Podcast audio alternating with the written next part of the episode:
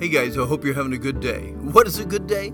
A good day is one that starts and ends spending time with our wonderful Lord. We're in the book of Philippians, this fourfold secret of outrageous, contagious joy. And we're in chapter 1, verses 1 and 2. Did you know God's confidence can give you a thankful heart? Paul and Timotheus, the servants of Jesus Christ, to all the saints in Christ Jesus, which are at Philippi, with the bishops and deacons, grace be unto you, and peace from God our Father and from the Lord Jesus Christ. You know, there's two kinds of people, those who choose to be joyful and those who do not. Paul offered his friends in Philippi the secrets of joy. If he, confined to a frustrating and often irritating situation, could be joyful, so could his friends. Philippians is about joy, smiles, laughter. When Paul thought of the Corinthians, he remembered a group of struggling believers. When he wrote to the Thessalonians, he thought of their hope in the Lord's return. When Paul penned a letter to the Galatians, he focused on those who needed a clear understanding of the law. When Paul thought about his young believing friends in Philippi, he got a smile on his face. You see, Paul and Timothy called themselves servants. They were not big shots. They did not view themselves as powerful leaders, but just as two devoted servants excited about serving their Master and Lord. We have nothing to offer apart from what God has given us. Paul and Timothy were simply dedicated servants. So, how about you? How about me? Would you consider yourself a dedicated servant? Who do you serve? How do you serve them? How often do you serve them? Who would serve them if you quit serving them?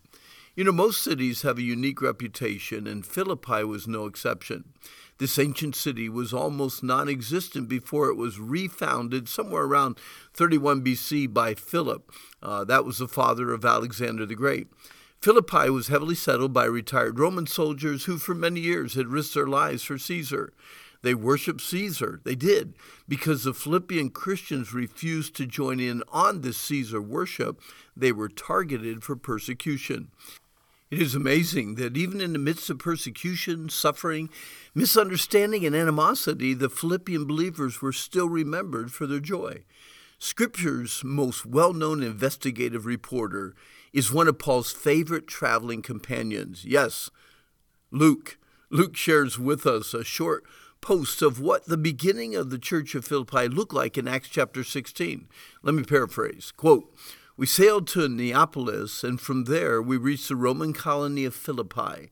On the Sabbath, we traveled just a little way outside the city to a riverbank where we thought people would probably be meeting for prayer. There we met Lydia, and she was from Thyatira, a merchant of expensive purple cloth. As she listened to us, the Lord opened her heart and she accepted the gospel message. She was baptized along with other members of her household, and she asked us to stay in her home as guests. Another day, we were going to the riverside to pray. We met a demon-possessed, fortune-telling slave girl who was earning a fortune for her slave masters. She followed Paul and the rest of us, shouting, 'These men are servants of the Most High God, and they have come to tell you how to be saved.' This went on day after day. Paul got so exasperated that he turned and said to the demon within her, 'I command you in the name of Jesus Christ to come out of her.' And instantly it left her. Because her master's hope for wealth were destroyed, they grabbed Paul and Silas, dragged them before the authorities at the marketplace, and shouted, 'The whole city is in an uproar because of these Jews. They're teaching customs that are illegal for us Romans to practice.' A mob quickly formed against Paul and Silas, and the city officials ordered them stripped, severely beaten with wooden rods, and thrown into prison. The jailer was then ordered to make sure they couldn't escape by putting them in the inner dungeon with their feet chained in stocks. Although their feet were chained, their joy was not. Around midnight, Paul and Silas prayed and sang hymns to God loud enough for all to hear. Suddenly, there was a massive earthquake. The prison was shaken, the doors immediately flew open, and the chains of every prisoner fell off. The jailer woke up to see the prison doors wide open, assuming the prisoners had escaped. He drew his sword to kill himself, but Paul stopped him. 'Stop! Don't kill yourself. We're all here.' The jailer called for lights, ran into the dungeon, fell down trembling before Paul and Silas. Then the jailer wanted to know the God that they were praising and singing about. 'Sirs, what must I do to be saved?' They replied, 'Believe in the Lord Jesus Christ, and you will be saved, along with everyone in your household. So, Paul and Timothy's first converts, the charter members of this new church plant, on a riverbank and in prison, gladly accepted the good news of the gospel and put their faith and trust in Jesus Christ. Now, it wasn't long before this little group of believers was joined by some caring friends who rose to leadership as they encouraged spiritual growth in the young church. These friends were called bishops and deacons. Today, we call them overseers, elders, pastors, pastor teachers. Did you realize that your pastor is your friend? Those men in your church who have shown the qualifications of mature believers are there for you. When your joy is slipping away because of maybe some difficulty at home or disappointment in life, you need a friend who will pray for you and pray with you, specifically the believers, saints, and spiritual leaders in your church.